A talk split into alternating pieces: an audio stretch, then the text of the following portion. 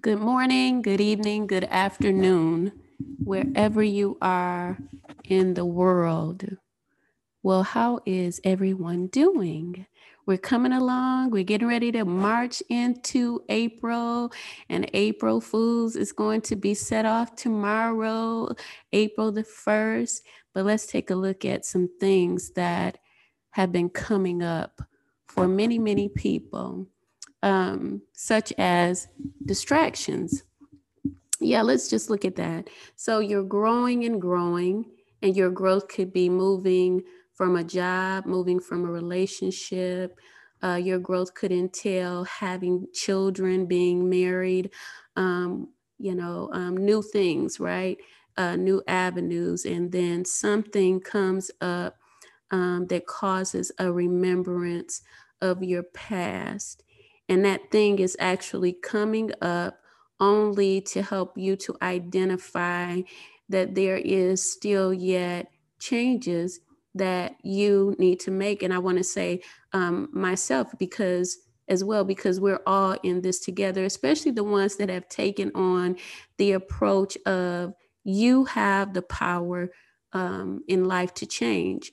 When you have the power in life to change, you start to work with that power. When you know you have that power, you consistently um, work with it in all areas to make you a better person. Something like um, the words that Michael Jackson said I'm looking at the man in the mirror, and the mirror can be everyone that has stood around you, people that you interacted with, people that you liked, people that you said you didn't like, um, people that you felt something was wrong um, concerning them, but you couldn't put your finger on it, people that you're married to or were married to, relationships, and all of that. These people were uh, resembling factor of the mirror that you were looking in for your betterment. I mean, the, the thing about it is, is the identification. If you can identify that someone is behaving like you. And in most cases, we don't see that. You know, you could go back into um, the Bible when the children of Israel, they were freed, but they didn't know what to do with the freedom. And so they told Moses to take them back because the conditions of traveling wasn't what they wanted. Well, when you've been praying for freedom your your freedom is in your strength to carry on uh, till uh, the next level of freedom, right? And that's something to look at. I mean, I was looking at Nehemiah 4, and um, the information is simply something that helps you to think deeper than where you are. You know, um, in Nehemiah 4, you, you see Nehemiah on the wall, you know, rebuilding the wall. And um, there are some people that come and they're mocking him. And these are people that don't understand um, the wall that he's uh, rebuilding with um, his peers. And so you'll have people like that. But when you are in um, a moment or a pivotal moment of change that's significant and is calling your purpose in, you're going to have distractions, but you have to man or woman up to see that you are changed. No one really can tell you that. Um, you have to see it for yourself because as you see it, you'll see other things about yourself that has changed that says, you know what, that's a part of my past. I'm moving forward, right? And you begin to celebrate yourself for seeing it because as long as those people can come around and make you feel bad about the changes that you're making, um, the trigger is always going to be pulled. The other thing is is that they're always going to be around because they're part of your lesson.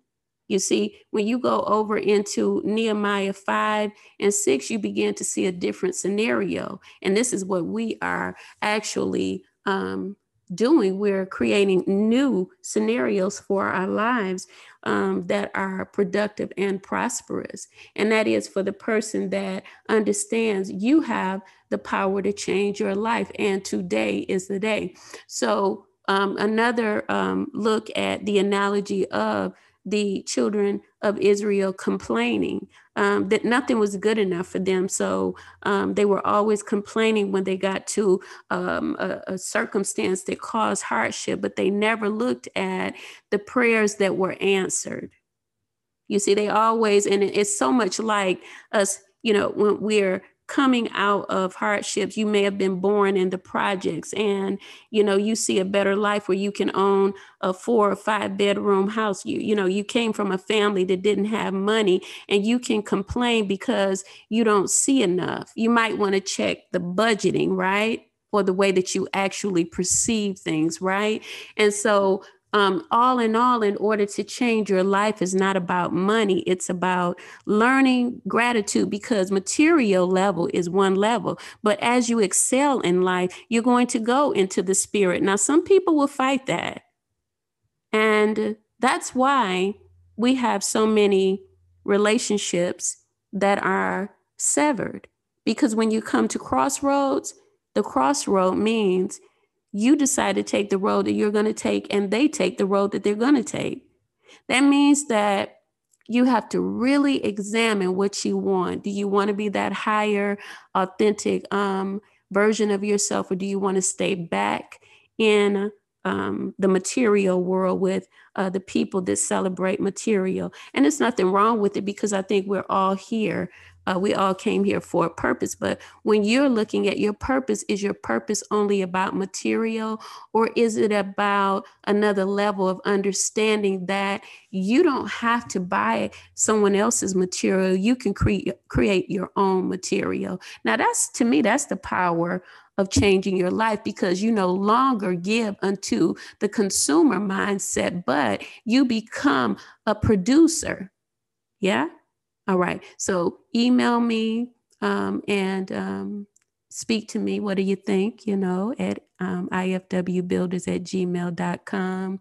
Um, let me know if you have any topics that you want to bring on my podcast, on my YouTube. Um, uh, wherever I air at. Um, and even if you wanted to be a part of it, we have leadership groups um, for business and spiritual um, um development. Um, I am a life coach, executive coach. I work in different areas, um, creating um, consulting um, information for businesses, and I have um, people that work with me.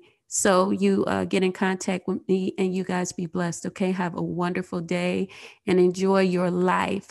Remember to smile.